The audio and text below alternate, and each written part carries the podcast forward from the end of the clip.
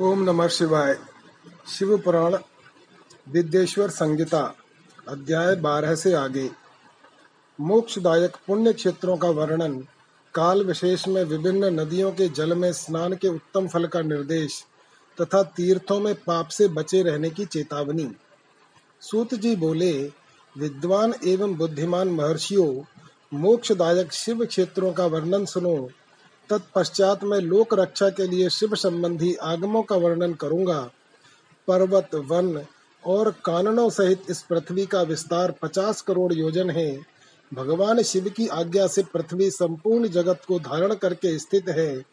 भगवान शिव ने भूतल पर विभिन्न स्थानों में वहाँ वहाँ के निवासियों को कृपा पूर्वक मोक्ष देने के लिए शिव क्षेत्र का निर्माण किया है। कुछ क्षेत्र ऐसे हैं जिन्हें देवताओं तथा ऋषियों ने अपना वास स्थान बनाकर अनुग्रहित किया है, इसीलिए उनमें तीर्थत्व प्रकट हो गया है, तथा अन्य बहुत से तीर्थ क्षेत्र ऐसे हैं, जो लोगों की रक्षा के लिए स्वयं प्रादुर्भूत हुए हैं। तीर्थ और क्षेत्र में जाने पर मनुष्य को सदा स्नान, दान और जप आदि करना चाहिए। अन्यथा वह रोग, दरिद्रता और मुक्ता आदि दोषों का भागी होता है। जो मनुष्य इस भारतवर्ष के भीतर मृत्यु को प्राप्त होता है, वह अपने पुण्य के फल से ब्रह्मलोक में वास करके पुण्य क्षय के पश्चात पुनः मनुष्य योनि में ही जन्म लेता है। पापी मनुष्य पाप करके दुर्गति में ही पड़ता है। ब्राह्मणों, पुण्य क्षेत्र में पाप कर्म किया जाए तो वह और भी दृढ़ हो जाता है। अतः पुण्य क्षेत्र में निवास करते समय सूक्ष्म से सूक्ष्म अथवा थोड़ा सा भी पाप न करे।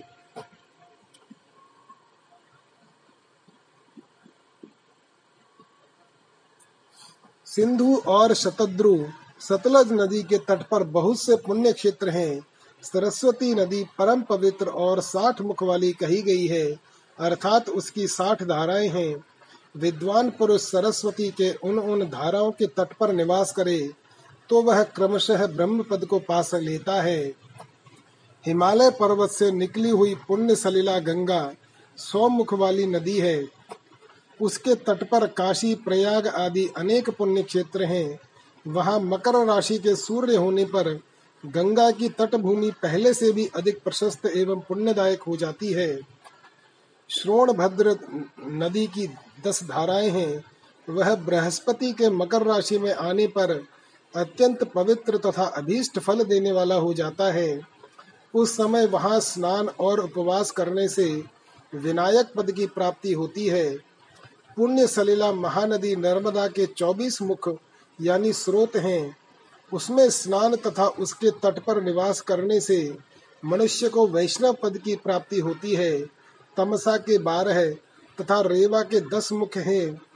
परम पुण्यमयी गोदावरी के 21 मुख बताए गए हैं, वह ब्रह्म हत्या तथा गौवध के पाप का भी नाश करने वाली एवं रुद्रलोक देने वाली है।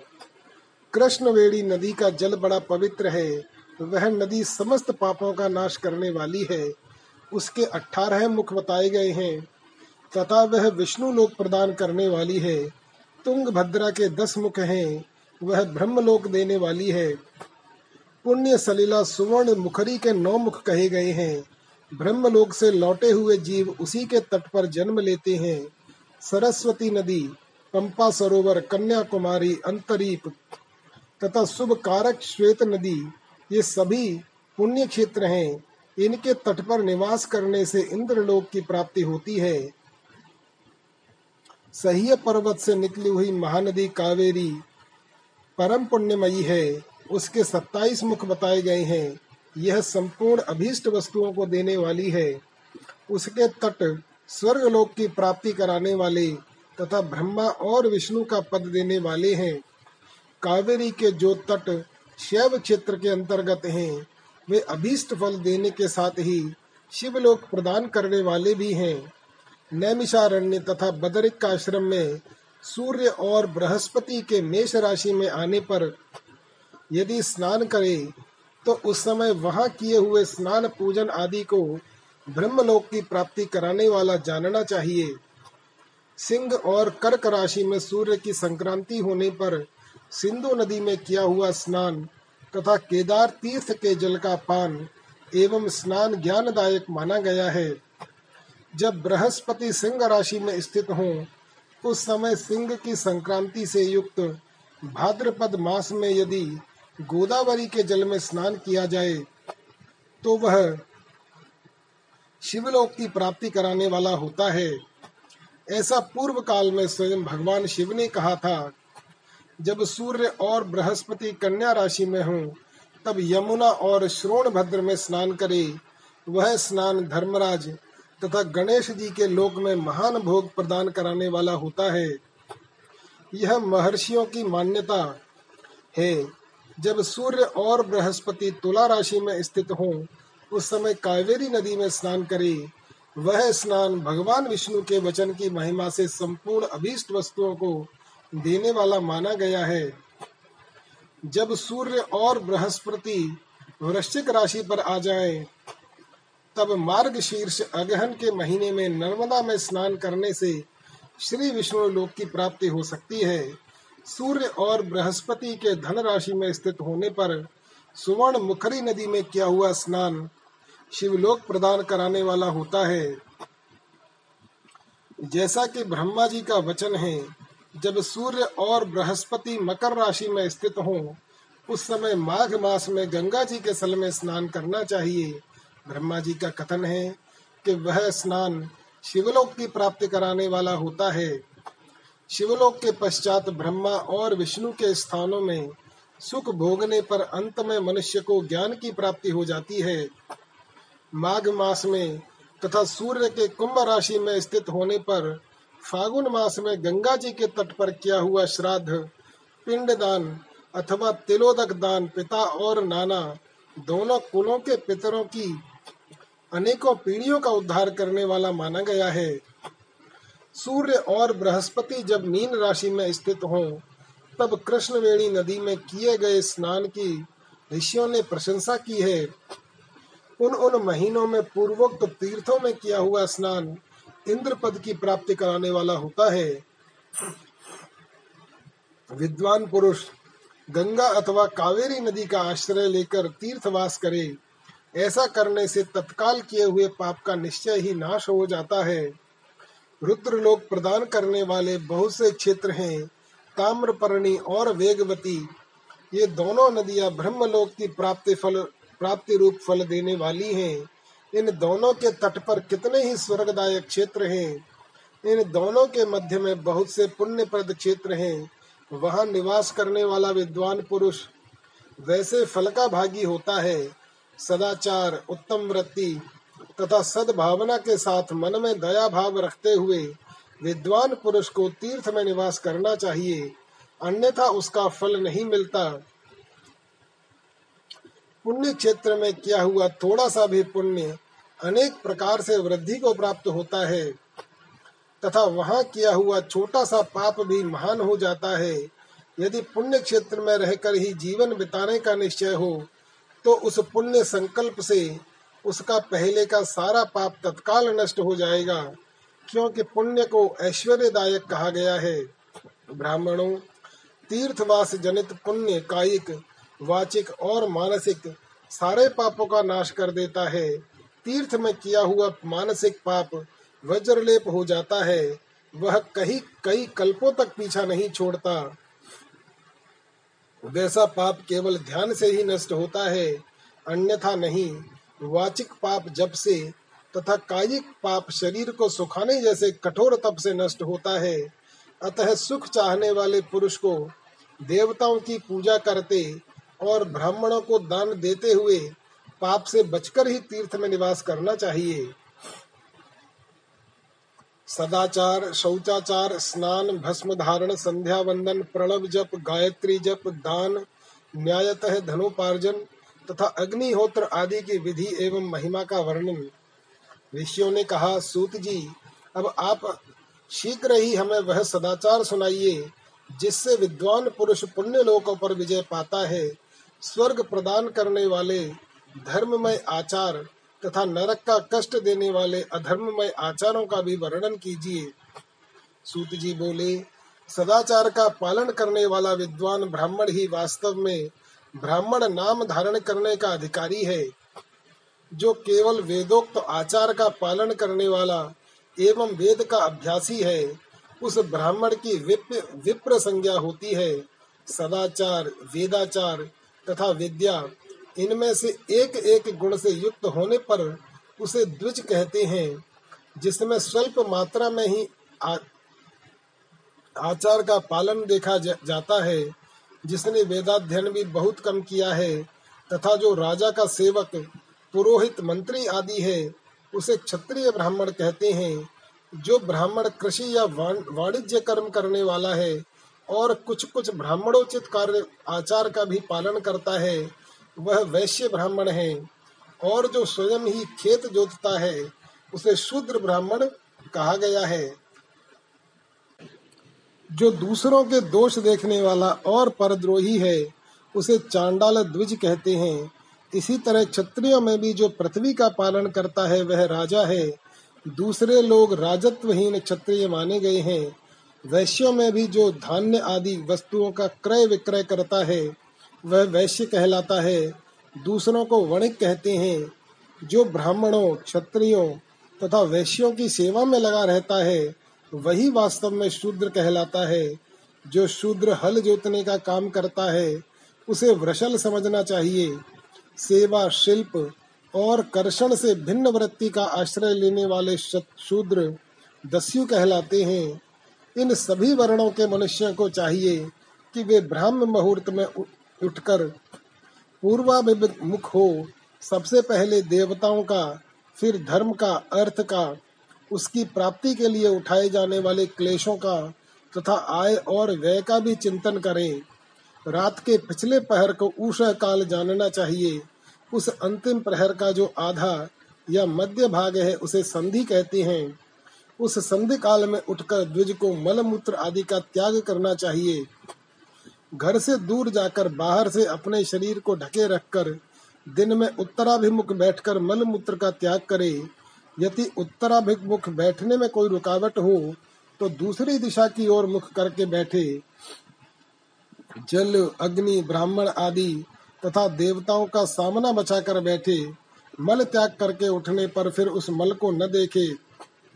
तदनंतर जलाशय से बाहर निकले हुए, निकाले हुए जल से ही गुदा की शुद्धि करे, अथवा देवताओं, पितरों तथा ऋषियों के तीर्थों में उतरे बिना ही प्राप्त हुए जल से शुद्धि करनी चाहिए। गुदा में सात, पाँच या तीन बार मिट्टी लगाकर उसे धोकर शुद्ध करे। लिंग में ककोड़े के फल के बराबर मिट्टी लेकर लगाए और उसे धो दे। परंतु गुदा में लगाने के लिए एक पसर मिट्टी की आवश्यकता होती है। लिंग और गुदा की शुद्धि के पश्चात उठकर अन्यत्र जाए और हाथ पैरों की शुद्धि करके आठ बार कुल्ला करे, जिस किसी वृक्ष के पत्ते से अथवा उसके पत्ते, पतले काष्ठ से जल के बाहर दतुवन करना चाहिए। उस समय तर्जनी उंगली का उपयोग न करे, यह दंत शुद्धि का विधान बताया गया है। तदनंतर जल संबंधी देवताओं को नमस्कार करके मंत्र पाठ करते हुए जलाशय में स्नान करे। यदि कंठ तक या कमर तक पानी में खड़े होने की शक्ति न हो तो घुटने तक जल में खड़ा हो, अपने ऊपर जल छिड़क कर मंत्रोच्चारण पूर्वक स्नान कार्य संपन्न करे। विद्वान पुरुष को चाहिए कि वहाँ तीर्थ जल से देवता आदि का स्नानांग तर्पण भी करे। इसके बाद धौत वस्त्र लेकर पाँच कच्छले उसे धारण करे। साथ ही कोई उत्तरीय भी धारण कर ले, क्योंकि संध्या वंदन आदि सभी कर्मों में उसकी आवश्यकता होती है। नदी आदि तीर्थों में स्नान करने पर स्नान संबंधी उतारे हुए वस्त्र को वहाँ न धोए। स्नान के पश्चात विद्वान पुरुष भीगे हुए उस वस्त्र को बावड़ी में कुएँ के पास अथवा घर आदि में ले जाए और वहाँ पत्थर पर, लकड़ी आदि पर, जल में या स्थल में अच्छी तरह धोकर उस वस्त्र को निचोड़े। द्विजो, वस्त्रों को निचोड़ने से जो जल गिरता है, वह एक श्रेणी के पितरों की तृप्ति के लिए होता है।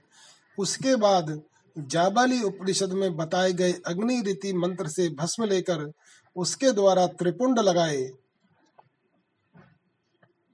जावाली उपनिषद में भस्म धारण की विधि इस प्रकार कही गई है। ओम अग्निरिति भस्म, वायुरिति भस्म, व्योमेति भस्म, जलमिति भस्म, स्थलमिति भस्म, इस मंत्र से भस्म को अभिमंत्रित करे। मानस्तो के तनये मान आयुषी मानो गोपसु मानो अश्वेषु रीरिष। मानो वीरानुद्र भामिनो वधीर हविष्यमंत सदमित्वा हवामहे। इस मंत्र से उठाकर जल से मले। तत्पश्चात व्यायुषम जगदग्ने कश्यपस्य त्रायुषम यद्वेषेषु त्रयायुषम तन्नो अस्तु व्यायुषम इत्यादि मंत्र से मस्तक, ललाट, वक्षस्थल और कंध पर त्रिपुंड करे। त्रयायुषम जगदग्ने कश्यपस्य त्रयायुषम यद्ये वेशु त्रयायुषम, तन्नो अस्तु त्रयायुषम। तथा त्र्यंबकम यजामहे सुगंधिम पुष्टिवर्धनम, उर्वारुकमिव बंदनात् मृत्युर्मोक्षी है मामृतात्। इन दोनों मंत्रों को तीन तीन बार पढ़ते हुए तीन रेखाएँ खींचे। इस विधि का पालन न किया जाए, इसके पूर्व ही यदि जल में भस्म गिर जाए तो गिराने वाला नरक में जाता है। आपोहिष्ठा इत्यादि मंत्र से पाप शांति के लिए सिर पर जल छिड़के तथा यस्य क्षयाय इस मंत्र को पढ़कर पैर पर जल छिड़के इसे संधि प्रोक्षण कहते हैं। आपोहिष्ठा इत्यादि मंत्र में तीन ऋचाएँ हैं और प्रत्येक ऋचा में गायत्री चंद्र के तीन तीन चरण हैं। इनमें से प्रथम ऋचा के तीन चरणों का पाठ करते हुए क्रमशः पैर, मस्तक और हृदय में जल छिड़के दूसरी ऋचा के तीन चरणों को पढ़कर क्रमशः मस्तक, हृदय और पैरों में जल छिड़के, तथा तीसरी ऋचा के तीन चरणों का पाठ करते हुए क्रमशः हृदय, पैर और मस्तक का जल से प्रोक्षण करे। इसे विद्वान पुरुष मंत्र स्नान मानते हैं। किसी अपवित्र वस्तु से किंचित स्पर्श हो जाने पर, अपना स्वास्थ्य ठीक न होने पर राजा और राष्ट्र पर भय उपस्थित होने पर, तथा यात्रा काल में जल की उपलब्धि न होने की विवशता आ जाने पर मंत्र स्नान करना चाहिए।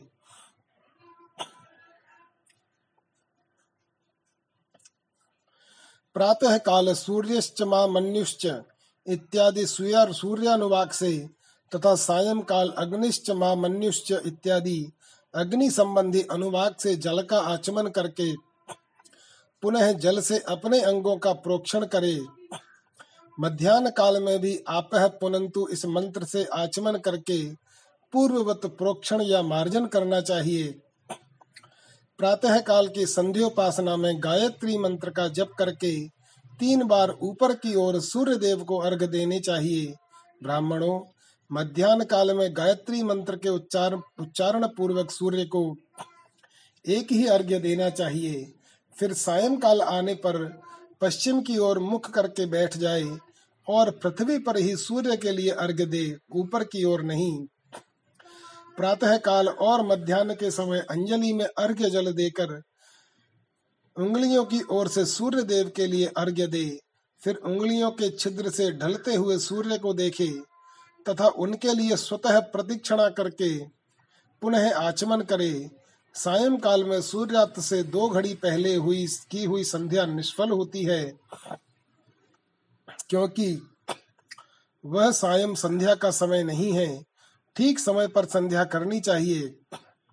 ऐसी शास्त्र की आज्ञा है, यदि संध्योपासना किए बिना दिन बीत जाए तो प्रत्येक समय के लिए क्रमशः प्रायश्चित करना चाहिए। सायं एक दिन बीते तो प्रत्येक बीते हुए संध्या काल के लिए नित्य नियम के अतिरिक्त सौ गायत्री मंत्र का अधिक जाप करे। यदि नित्य कर्म के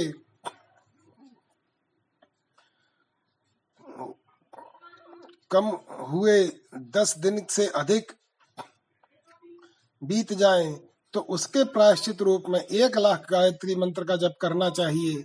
यदि एक मास तक नित्य कर्म छूट जाए तो पुनः अपना उपनयन संस्कार कराए।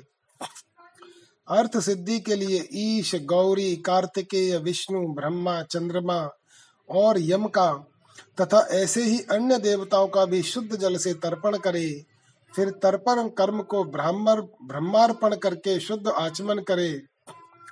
तीर्थ के दक्षिण प्रशस्त मठ में, मंत्रालय में, देवालय में, घर में अथवा अन्य किसी नियत स्थान में आसन पर स्थिरता पूर्वक बैठकर विद्वान पुरुष अपनी बुद्धि को स्थिर करे और संपूर्ण देवताओं को नमस्कार करके पहले प्रणव का जप करने के पश्चात गायत्री मंत्र की आवृत्ति करे। प्रणव के अ, उ, और में इन तीनों अक्षरों से जीव और ब्रह्म की एकता का प्रतिपादन होता है। इस बात को जानकर प्रणव ओम का जप करना चाहिए। जप काल में यह भावना करनी चाहिए कि हम तीनों लोकों की सृष्टि करने वाले, ब्रह्मा पालन करने वाले विष्णु तथा संहार करने वाले रुद्र की जो स्वयं प्रकाश चिन्मय है, उपासना करते हैं, यह ब्रह्म स्वरूप ओंकार हमारी कर्मेंद्रियों और ज्ञानेन्द्रियों की वृत्तियों को, मन की वृत्तियों को तथा बुद्धि वृत्तियों को सदा भोग और मोक्ष प्रदान करने वाले धर्म एवं ज्ञान की ओर प्रेरित करे। प्रणव के इस अर्थ का बुद्धि के द्वारा चिंतन करता हुआ जो इसका जप करता है, वह निश्चय ही ब्रह्म को प्राप्त कर लेता है। अथवा अर्थानुसंधान के बिना भी प्रणव का नित्य जप करना चाहिए। इससे ब्राह्मणत्व की पूर्ति होती है। ब्राह्मणत्व की पूर्ति के लिए श्रेष्ठ ब्राह्मण को प्रतिदिन प्रातः काल एक सहस्र गायत्री मंत्र का जप करना चाहिए। मध्यान्ह काल में सौ बार और सायं काल में अट्ठाईस बार जप की विधि है, अन्य वर्ण के लोगों को, अर्थात क्षत्रिय और वैश्य को तीनों संध्याओं के समय यथा साध्य गायत्री जप करना चाहिए। शरीर के भीतर मूलाधार, स्वादिष्ठान, मणिपुर, अनाहत, आशा और सहस्रार, ये छह चक्र हैं। इनमें मूलाधार से लेकर सहस्रार तक चौहों स्थानों में क्रमशः विद्येश्वर ब्रह्मा, विष्णु, इंद्र, जीवात्मा और परमेश्वर स्थित हैं। इन सब में ब्रह्म बुद्धि करके इनकी एकता का निश्चय करे और यह ब्रह्म मैं हूँ, ऐसी भावना पूर्वक प्रत्येक भाग के साथ ब्रह्मो अहम का जप करे। उन्हीं विद्येश्वर आदि की ब्रह्मरंध्र आदि में तथा इस शरीर के ऊपर भी भावना करे, प्रकृति के विकार भूत महत्व से लेकर पंचामृत पर्यंत तत्वों से बना हुआ जो शरीर है, ऐसे सहस्त्रों शरीरों का एक एक अजपा गायत्री के जब से एक एक के क्रम से अतिक्रमण करके जीव को धीरे धीरे परमात्मा से संयुक्त करे, यह जप का तत्व बताया गया है। सौ अथवा अट्ठाईस मंत्रों के जप से उतने ही शरीरों का अतिक्रमण होता है। इस प्रकार जो मंत्रों का जप है, इसी को आदि क्रम से वास्तविक जप जानना चाहिए। सहस्त्र बार क्या हुआ जब ब्रह्म लोक प्रदान करने वाला होता है, ऐसा जानना चाहिए। सौ बार क्या हुआ जब इंद्र पद की प्राप्ति कराने वाला माना गया है। ब्राह्मणेतर पुरुष आत्मरक्षा के लिए स्वल्प मात्रा में जो जप करता है वह ब्राह्मण के कुल में जन्म लेता है। प्रतिदिन सूर्योपस्थान करके उपरयुक्त से जप का अनुष्ठान करना चाहिए। बारह लाख गायत्री का जप करने वाला पुरुष पूर्ण रूप से ब्राह्मण कहा गया है। जिस ब्राह्मण ने एक लाख गायत्री का भी जप न किया हो, उसे वैदिक कार्य में न लगाए। सत्तर वर्ष की अवस्था तक नियम पालन पूर्वक कार्य करे। इसके बाद ग्रह त्याग कर संन्यास ले ले। परिव्राजक या सन्यासी पुरुष नित्य प्रातः काल बारह हज़ार प्रणव का जप करे। यदि एक दिन इस नियम का उल्लंघन हो जाए तो दूसरे दिन उसके बदले में उतना मंत्र और अधिक जपना चाहिए और सदा इस प्रकार जप को चलाने का प्रयत्न करना चाहिए। यदि क्रमशः एक मास आदि का उल्लंघन हो गया तो डेढ़ लाख जप करके उसका प्रायश्चित करना चाहिए। इससे अधिक समय तक नियम का उल्लंघन हो जाए तो पुनः नए सिरे से गुरु से नियम ग्रहण करे। ऐसा करने से दोषों की शांति होती है, अन्यथा वह रौरव नरक में जाता है। जो सकाम भावना से युक्त गृहस्थ ब्राह्मण है, उसी को धर्म तथा अर्थ के लिए यत्न करना चाहिए। मुमुक्षु ब्राह्मण को तो सदा ज्ञान का ही अभ्यास करना चाहिए। धर्म से अर्थ की प्राप्ति होती है।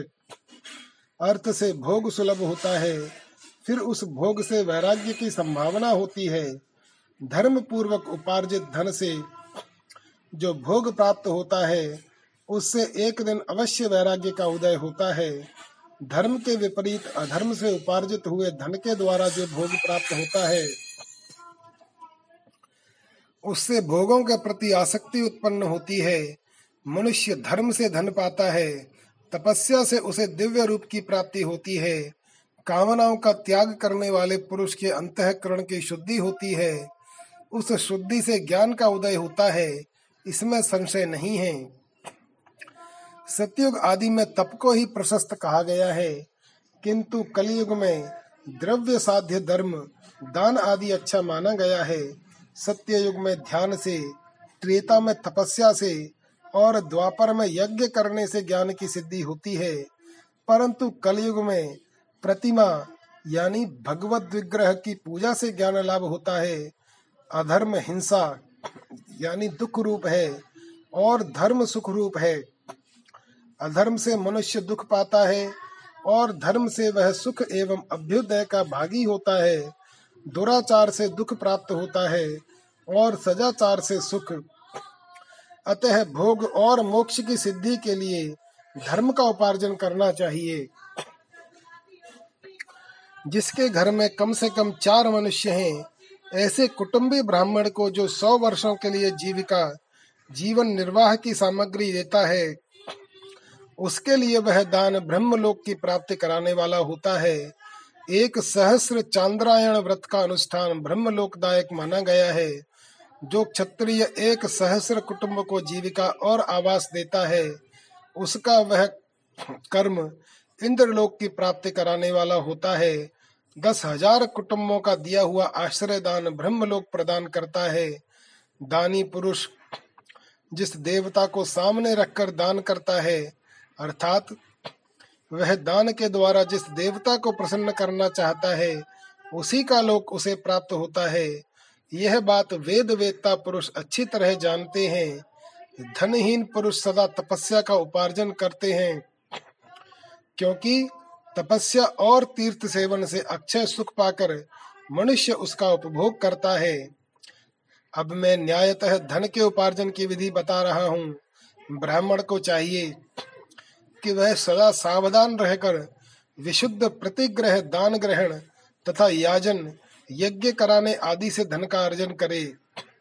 वह इसके लिए कहीं दीनता न दिखाए और न अत्यंत क्लेशदायक कर्म ही करे। क्षत्रिय बाहुबल से धन का उपार्जन करे और वैश्य कृषि एवं गौरक्षा से न्यायोपार्जित धन का दान करने से दाता को ज्ञान की सिद्धि प्राप्त होती है। ज्ञान सिद्धि द्वारा सब पुरुषों को गुरु कृपा, मोक्ष सिद्धि सुलभ होती है। मोक्ष से स्वरूप की सिद्धि ब्रह्म रूप से स्थिति प्राप्त होती है, जिससे मुक्त पुरुष परमानंद का अनुभव करता है। गृहस्थी पुरुष को चाहिए कि वह धन धान्य आदि सब वस्तुओं का दान करे। वह त्रषा निवृत्ति के लिए जल और क्षुदा रूपी रोग की शांति के लिए सदा अन्न का दान करे। खेत, धान्य, कच्चा अन्न तथा भक्ष्य, भोज्य, लेह्य और चोष्य ये चार प्रकार के सिद्ध अन्न दान करने चाहिए, जिसके अन्न को खाकर मनुष्य जब तक कथा श्रवण आदि सद्धर्म का पालन करता है, उतने समय तक उसके किए हुए पुण्य फल का आधा भाग दाता को मिल जाता है। इसमें संशय नहीं है, दान लेने वाला पुरुष दान में प्राप्त हुई वस्तु का दान तथा तपस्या करके अपने प्रति जन सनित पाप की शुद्धि कर ले अथवा उसे रौरव नरक में गिरना पड़ता है। अपने धन के तीन भाग करे एक भाग धर्म के लिए दूसरा भाग वृद्धि के लिए और तीसरा भाग अपने उपयोग के लिए। नित्य नैमित्तिक और काम्य ये तीनों प्रकार के कर्म धर्मार्थ रखे हुए धन से करे। साधक को चाहिए कि वह वृद्धि के रख, के लिए रखे हुए धन से ऐसा व्यापार करे जिससे उस धन की वृद्धि हो तथा उपभोग के लिए रक्षित धन से हित कारक परिमित एवं पवित्र भोग भोगे। खेती से पैदा किए हुए धन का दसवां अंश दान कर दे। इससे पाप की शुद्धि होती है। शेष मन से धर्म, वृद्धि एवं उपभोग करे। अन्यथा वह रौरव नरक में पड़ता है, अथवा उसकी बुद्धि पाप पूर्ण हो जाती है।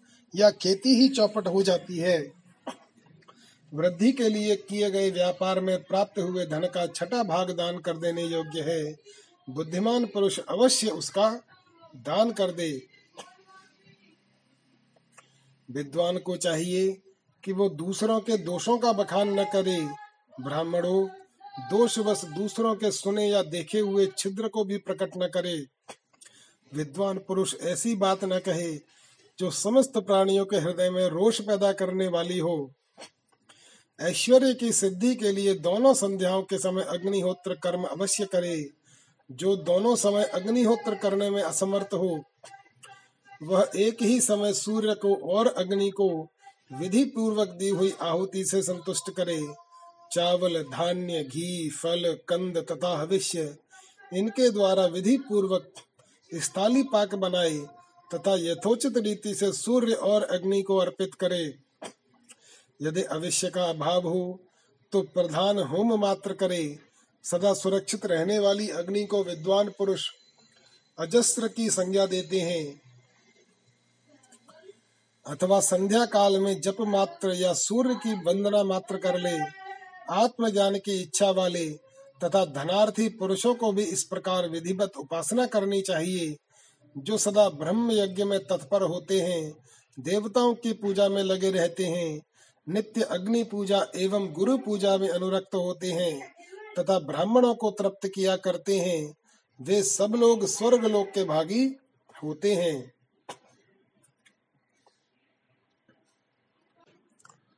अग्नि यज्ञ, देव यज्ञ और ब्रह्म यज्ञ आदि का वर्णन भगवान शिव के द्वारा सातों वारों का निर्माण तथा उनमें देवराधान, देवाराधन से विभिन्न प्रकार के फलों की प्राप्ति का कथन। ऋषियों ने कहा, प्रभु अग्नि यज्ञ देव यज्ञ ब्रह्म यज्ञ गुरु पूजा तथा ब्रह्म तृप्ति का हमारे समक्ष क्रमशः वर्णन कीजिए। सूत जी बोले, महर्षियों, गृहस्थ पुरुष अग्नि में सायं काल और प्रातः काल जो चावल आदि द्रव्य की आहुति देता है, उसी को अग्नि यज्ञ कहते हैं। जो ब्रह्मचर्य आश्रम में स्थित हैं, उन ब्रह्मचारियों के लिए समिधा का आधान ही अग्नि यज्ञ है। वे समिधा का ही अग्नि में हवन करें। ब्राह्मणों, ब्रह्मचर्य आश्रम में निवास करने वाले द्विजों का जब तक विवाह न हो जाए और वे उपासना अग्नि की प्रतिष्ठा न कर लें, तब तक उनके लिए अग्नि में समिधा की आहुति, व्रत आदि का पालन तथा विशेष यजन आदि ही कर्तव्य हैं। यही उनके लिए अग्नि यज्ञ है। द्विजो, जिन्होंने बाह्य अग्नि को विसर्जित करके अपने आत्मा में ही अग्नि का आरोप कर लिया है, ऐसे वान प्रस्थियों और सन्यासियों के लिए यही हवन या अग्नि यज्ञ है कि वे विहित समय पर हितकर, परिमित और पवित्र अन्न का भोजन कर लें। ब्राह्मणों सायंकाल अग्नि के लिए दी हुई आहुति संपत्ति प्रदान करने वाली होती है, ऐसा जानना चाहिए। और प्रातः काल सूर्य देव को दी हुई आहुति आयु की वृद्धि करने वाली होती है, यह बात अच्छी तरह समझ लेनी चाहिए। दिन में अग्निदेव सूर्य में ही प्रविष्ट हो जाते हैं।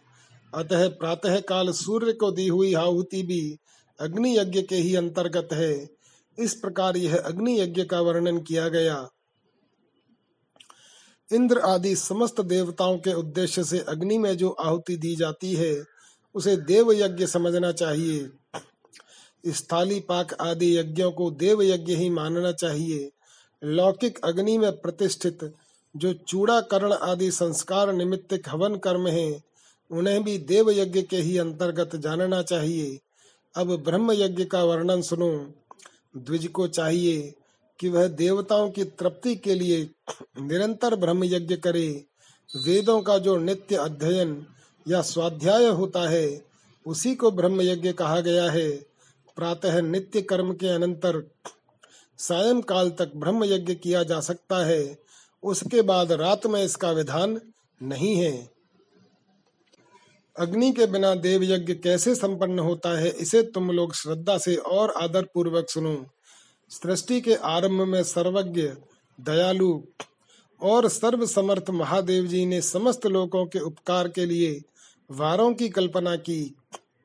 वे भगवान शिव संसार रूपी द्रोग को दूर करने के लिए वैद्य हैं। सबके ज्ञाता तथा समस्त औषधों के भी औषध हैं। उन भगवान ने पहले अपने वार की कल्पना की जो आरोग्य प्रदान करने वाला है। तत्पश्चात अपनी माया शक्ति का वार बनाया जो संपत्ति प्रदान करने वाला है। जन्म काल में दुर्गति ग्रस्त बालक की रक्षा के लिए उन्होंने कुमार के वार की कल्पना की। तत्पश्चात सर्व समर्थ महादेव जी ने आलस्य और पाप की निवृत्ति तथा समस्त लोगों का हित करने की इच्छा से लोक रक्षक भगवान विष्णु का वार बनाया। इसके बाद सबके स्वामी भगवान शिव ने पुष्टि और रक्षा के लिए आयु करता त्रिलोक सृष्टा परमेष्टि ब्रह्मा का आयुष कारक वार बनाया, जिससे संपूर्ण जगत के आयुष्य की सिद्धि हो सके। इसके बाद तीनों लोकों की वृद्धि के लिए पहले पुण्य पाप की रचना हो जाने पर उनके करने वाले लोगों को शुभ, अशुभ फल देने के लिए भगवान शिव ने इंद्र और यम के वारों का निर्माण करा, किया। ये दोनों वार क्रमशः भोग देने वाले तथा लोगों के मृत्यु भय को दूर करने वाले हैं। इसके बाद सूर्य आदि सात ग्रहों को, जो अपने ही स्वरूप भूत तथा प्राण, प्राणियों के लिए सुख दुख के सूचक हैं, भगवान शिव ने उपर्युक्त सात वारों का स्वामी निश्चित किया। वे सब के सब ग्रह नक्षत्रों के ज्योतिर्मय मंडल में प्रतिष्ठित हैं। शिव के वार या दिन के स्वामी सूर्य हैं। शक्ति संबंधी वार के स्वामी सोम हैं, कुमार संबंधी दिन के अधिपति मंगल हैं, विष्णु वार के स्वामी बुध हैं, ब्रह्मा जी के वार के अधिपति बृहस्पति हैं इंद्रवार के स्वामी सूर्य और यमवार के स्वामी शनिश्चर हैं। अपने अपने वार में की हुई उन देवताओं की पूजा उनके अपने अपने फलों को देने वाली होती है। सूर्य आरोग्य के और चंद्रमा संपत्ति के दाता हैं। मंगल व्याधियों का निवारण करते हैं, बुध पुष्टि देते हैं, बृहस्पति आयु की वृद्धि करते हैं, शुक्र भोग देते हैं और शनिश्चर मृत्यु का निवारण करते हैं। ये सात वारों के क्रमशः फल बताए गए हैं, जो उन उन देवताओं की प्रीति से प्राप्त होते हैं। अन्य देवताओं की भी पूजा का फल देने वाले भगवान शिव ही हैं। देवताओं की प्रसन्नता के लिए पूजा की पाँच प्रकार की ही पद्धति बनाई गई है। उन उन देवताओं के मंत्रों का जप का यह पहला प्रकार है। उनके लिए होम करना दूसरा, दान करना तीसरा तथा तप करना चौथा प्रकार है। किसी वेदी पर प्रतिमा में, अग्नि में अथवा ब्राह्मण के शरीर में आराध्य देवता की भावना करके सोलह उपचारों से उनकी पूजा या आराधना करना पांचवा प्रकार है। इनमें पूजा के उत्तरोत्तर आधार श्रेष्ठ हैं। पूर्व पूर्व के अभाव में उत्तरोत्तर आधार का अवलंबन करना चाहिए। दोनों नेत्रों तथा मस्तक के रोग में और कुष्ठ रोग की शांति के लिए भगवान सूर्य की पूजा करके ब्राह्मणों को भोजन कराए। तदनंतर एक दिन, एक मास, एक वर्ष अथवा तीन वर्ष तक लगातार ऐसा साधन करना चाहिए। इससे यदि प्रबुद्ध प्रारब्ध का निर्माण हो जाए तो रोग एवं जरा आदि रोगों का नाश हो जाता है। इष्ट देव के नाम मंत्रों का जप आदि साधन वार आदि के अनुसार फल देते हैं। रविवार को सूर्य के लिए अन्य देवताओं के लिए तथा ब्राह्मणों के लिए विशिष्ट वस्तु अर्पित करे।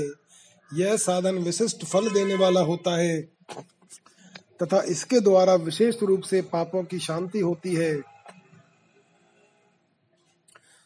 सोमवार को विद्वान पुरुष संपत्ति की प्राप्ति के लिए लक्ष्मी आदि की पूजा करे, तथा सपत्नी ब्राह्मणों को घृत पक अन्न का भोजन कराए।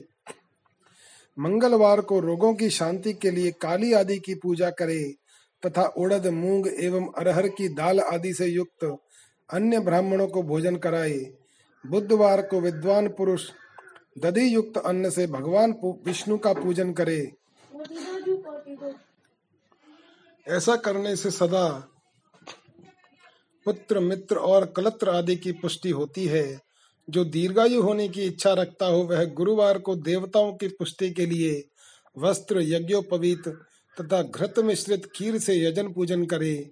भोगों की प्राप्ति के लिए शुक्रवार को एकाग्रचित होकर देवताओं का पूजन करे और ब्राह्मण की तृप्ति के लिए षड रस युक्त अन्न दे। इसी प्रकार स्त्रियों की प्रसन्नता के लिए सुंदर वस्त्र आदि का विधान करे। शनिश्चर अपमृत्यु का निवारण करने वाला है। उस दिन बुद्धिमान पुरुष रुद्र आदि की पूजा करे। होम से, दान से देवताओं को संतुष्ट करके ब्राह्मणों को तिल तिल मिश्रित अन्न भोजन कराए। जो इस तरह देवताओं का पूजन करेगा, वह आरोग्य आदि फल का भागी होगा। देवताओं के नित्य पूजन, विशेष पूजन, स्नान, दान, जप होम तथा ब्राह्मण तर्पण आदि में एवं रवि आदि वारों में विशेष तिथि और नक्षत्रों का योग प्राप्त होने पर विभिन्न देवताओं के पूजन में सर्वज्ञ जगदीश्वर भगवान शिव ही उन उन देवताओं के रूप में पूजित हो। सब लोगों को आरोग्य आदि फल प्रदान करते हैं। देश, काल, पात्र, द्रव्य, श्रद्धा एवं लोक के अनुसार उनके तारतम्य क्रम का ध्यान रखते हुए महादेव जी आराधना करने वाले लोगों को आरोग्य आदि फल देते हैं। शुभ मांगलिक कर्म के आरंभ में और अशुभ, अंत्येष्टि आदि कर्म के अंत में तथा जन्म नक्षत्रों के आने पर गृहस्थ पुरुष अपने घर में आरोग्य आदि की समृद्धि के लिए सूर्य आदि ग्रहों का पूजन करे। इससे सिद्ध है कि देवताओं का यजन संपूर्ण अभीष्ट वस्तुओं को देने वाला है। ब्राह्मणों का देव यजन कर्म वैदिक मंत्र के साथ होना चाहिए। यहाँ ब्राह्मण शब्द क्षत्रिय और वैश्य भी उपलक्षण है। शूद्र आदि दूसरों का देव यज्ञ तांत्रिक विधि से होना चाहिए। शुभ फल की इच्छा रखने वाले मनुष्यों को सातों ही दिन अपनी शक्ति के अनुसार सदा देव पूजन करना चाहिए। निर्धन मनुष्य तपस्या, व्रत आदि के कष्ट सहन द्वारा और धनी धन के द्वारा देवताओं की आराधना करे। वह बार बार श्रद्धा पूर्वक इस तरह धर्म के अनुष्ठान करता है और बारंबार पुण्य लोकों में नाना प्रकार के फल भोग कर पुनः इस पृथ्वी पर जन्म ग्रहण करता है। धनवान पुरुष सदा भोग सिद्धि के लिए मार्ग में वृक्ष आदि लगाकर लोगों के लिए छाया की व्यवस्था करे। जलाशय, कुआँ, बावली और पोखरे बनवाए। वेद शास्त्रों की प्रतिष्ठा के लिए पाठशाला का निर्माण करे तथा अन्य अन्य प्रकार से भी धर्म का संग्रह करता रहे। धनी को यह सब कार्य सदा ही करते रहने चाहिए। समयानुसार पुण्य कर्मों के परिपाक से अंतकरण शुद्ध होने पर ज्ञान की सिद्धि हो जाती है। द्विजो, जो इस अध्याय को सुनता, पढ़ता अथवा सुनने की व्यवस्था करता है, उसे देव यज्ञ का फल प्राप्त होता है। देश काल पात्र और दान आदि का विचार।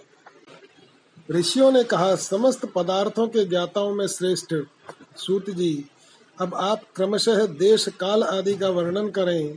सूत जी बोले, महर्षियों देव यज्ञ आदि कर्मों में अपना शुद्ध ग्रह समान फल देने वाला होता है। अर्थात, अपने घर में किए हुए देव यज्ञ आदि शास्त्रोक्त फल को सम मात्रा में देने वाले होते हैं। गौशाला का स्थान घर की अपेक्षा दस गुना फल देता है। जलाशय का तट उससे भी दस गुना महत्व रखता है। और जहाँ बेल, तुलसी एवं पीपल वृक्ष का मूल निकट हो, वह स्थान जलाशय के तट से भी दस गुना फल देने वाला होता है। देवालय को उससे भी दस गुने महत्व का स्थान जानना चाहिए। देवालय से भी दस गुना महत्व रखता है। तीर्थ भूमि का तट उससे दस गुना श्रेष्ठ है नदी का किनारा। उससे दस गुना उत्कृष्ट है तीर्थ नदी का तट, और उससे भी दस गुना महत्व रखता है सप्तगंगा नामक नदियों का तीर्थ। गंगा, गोदावरी, कावेरी, ताम्रपर्णी, सिंधु, सरयू और नर्मदा, इन सात नदियों को सप्तगंगा कहा गया है। समुद्र के तट का स्थान इनसे भी दस गुना पवित्र माना गया है, और पर्वत के शिखर का प्रदेश समुद्र तट से भी दस गुना पवित्र है। सबसे अधिक महत्व का वह स्थान जानना चाहिए, जहाँ मन लग जाए। यहाँ तक देश का वर्णन हुआ। अब काल का तारतम्य बताया जाता है। सत्य युग में यज्ञ, दान आदि कर्म पूर्ण फल देने वाले होते हैं, ऐसा जानना चाहिए। त्रेता युग में उसका तीन चौथाई फल मिलता है। द्वापर में सदा आधे ही फल की प्राप्ति कही गई है। कलयुग में एक चौथाई ही फल की प्राप्ति समझनी चाहिए, और आधा कलयुग बीतने पर उस चौथाई फल में से भी एक चतुर्थांश कम हो जाता है। शुद्ध अंतकरण वाले पुरुष को शुद्ध एवं पवित्र दिन सम फल देने वाला होता है। विद्वान ब्राह्मणों, सूर्य संक्रांति के दिन किया हुआ सत्कर्म पूर्वोक्त तो शुद्ध दिन की अपेक्षा दस गुना फल देने वाला होता है। यह जानना चाहिए। उससे भी दस गुना महत्व तो उस कर्म का है, जो विश्व नामक योग में किया जाता है। दक्षिणायन आरंभ होने के दिन अर्थात कर्क की संक्रांति में किए हुए पुण्य कर्म का महत्व विश्व से भी दस गुना माना गया है। उससे भी दस गुना मकर संक्रांति में और उससे भी दस गुना चंद्र ग्रहण में किए हुए पुण्य का महत्व है। सूर्य ग्रहण का समय सबसे उत्तम है। उसमें किए गए पुण्य कर्म का फल चंद्र ग्रहण से भी अधिक और पूर्ण मात्रा में होता है। इस बात को विज्ञ पुरुष जानते हैं। जगत रूपी सूर्य का राहु रूपी विश्व संयोग होता है। इसलिए सूर्य ग्रहण का समय रोग प्रदान करने वाला है। अतः उस विष की शांति के लिए उस समय स्नान, दान और तप करें। वह काल विष की शांति के लिए उपयोगी होने के कारण पुण्य प्रद माना गया है। जन्म नक्षत्र के दिन तथा व्रत की पूर्ति के दिन का समय सूर्य ग्रहण के समान ही समझा जाता है। परंतु महापुरुषों के संग का काल करोड़ों सूर्य ग्रहण के समान पावन है। ऐसा ज्ञानी पुरुष जानते मानते हैं, तपोनिष्ठ योगी और ज्ञाननिष्ठ यति ये पूजा के पात्र हैं, क्योंकि ये पापों के नाश में कारण होते हैं। जिसने 24 लाख गायत्री का जप कर लिया हो, वह ब्राह्मण भी पूजा का उत्तम पात्र है। वह संपूर्ण फलों और भोगों को देने में समर्थ है। जो पतन से त्राण करता, अर्थात नरक में गिरने से बचाता है, उसके लिए इसी गुण के कारण शास्त्र में पात्र शब्द का प्रयोग होता है। वह दाता का पातक से त्राण करने के कारण पात्र कहलाता है। गायत्री अपने गायक का पतन से त्राण करती है, इसलिए वह गायत्री कहलाती है। जैसे इस लोक में जो धनहीन है तो वह दूसरे को धन नहीं देता। यहाँ जो धनवान है, वही दूसरे को धन दे सकता है। उसी तरह जो स्वयं शुद्ध और पवित्र आत्मा है, वही दूसरे मनुष्यों का त्राण या उद्धार कर सकता है। जो गायत्री का जप करके शुद्ध हो गया है, वही शुद्ध ब्राह्मण कहलाता है। इसलिए दान, जप, होम और पूजा सभी कर्मों के लिए वही शुद्ध पात्र है। ऐसा ब्राह्मण ही दान तथा रक्षा करने की पात्रता रखता है। स्त्री हो या पुरुष, जो भी भूखा हो, वही अन्नदान का पात्र है। जिसको जिस वस्तु की इच्छा हो, उसे वह वस्तु बिना मांगे ही दे दी जाए तो दाता को उस दान का पूरा पूरा फल प्राप्त होता है। ऐसी महर्षियों की मान्यता है, जो सवाल या याचना के बाद दिया गया हो, वह दान आधा ही फल देने वाला बताया गया है। अपने सेवक को दिया हुआ दान एक चौथाई फल देने वाला होता है। विप्रवरो, जो जाति मात्र से ब्राह्मण है और दीनता पूर्ण वृत्ति से जीवन बिताता है, उसे दिया हुआ धन का दान दाता को इस भूतल पर दस वर्षों तक भोग प्रदान करने वाला होता है। वही दान यदि वेद वेदता ब्राह्मण को दिया जाए तो वह स्वर्ग लोक में देवताओं के वर्ष से दस वर्षों तक दिव्य भोग देने वाला होता है। शिल और उच्च वृत्ति से लाया हुआ और गुरु दक्षिणा में प्राप्त हुआ अन्न धन शुद्ध द्रव्य कहलाता है। उसका दान दाता को पूर्ण फल देने वाला बताया गया है। क्षत्रियों का शौर्य से कमाया हुआ, वैश्यों का व्यापार से आया हुआ और शूद्रों का सेवा वृत्ति से प्राप्त किया हुआ धन भी उत्तम द्रव्य कहलाता है। धर्म की इच्छा रखने वाली स्त्रियों को जो धन पिता एवं पति से मिला हुआ हो, उनके लिए वह उत्तम द्रव्य है। गौ आदि बारह वस्तुओं का चैत्र आदि बारह महीनों में क्रमशः दान करना चाहिए। गौ, भूमि, तिल, सुवर्ण, घी, वस्त्र, धान्य, गुड़, चांदी, नमक कोहड़ा और कन्या यही वे बारह वस्तुएँ हैं। इनमें गोदान से कायिक, वाचिक और मानसिक पापों का निवारण तथा कायिक आदि पुण्य कर्मों की पुष्टि होती है। ब्राह्मणों, भूमि का दान इहलोक और परलोक से प्रतिष्ठा की प्राप्ति कराने वाला है। तिल का दान बलवर्धक एवं मृत्यु का निवारक होता है। सुवर्ण का दान जठराग्नि को बढ़ाने वाला तथा वीरदायक है। घी का दान पुष्टिकारक होता है, वस्त्र का दान आयु की वृद्धि कराने वाला है, ऐसा जानना चाहिए। धान्य का दान अन्न धन की समृद्धि में कारण होता है, गुड़ का दान मधुर भोजन की प्राप्ति कराने वाला होता है। चांदी के दान से वीर्य की वृद्धि होती है, लवण का दान षडश भोजन की प्राप्ति कराता है। सब प्रकार का दान सब सुख समृद्धि की सिद्धि के लिए होता है। विज्ञ पुरुष कुष्मांडो दान को पुष्टिदायक मानते हैं। कन्या का दान आजीवन मोक्ष देने वाला कहा गया है। ब्राह्मणों, वह लोक और परलोक में भी संपूर्ण भोगों की प्राप्ति कराने वाला है। कोशकार कहते हैं, उच्च कणश आदानम कणे साध्यर्जनम शिलम। अर्थात खेत कट जाने या बाज़ार उठ जाने पर वहाँ बिखरे हुए अन्न के एक एक कण को चुनना और उससे जीविका चलाना उच्च वृत्ति है।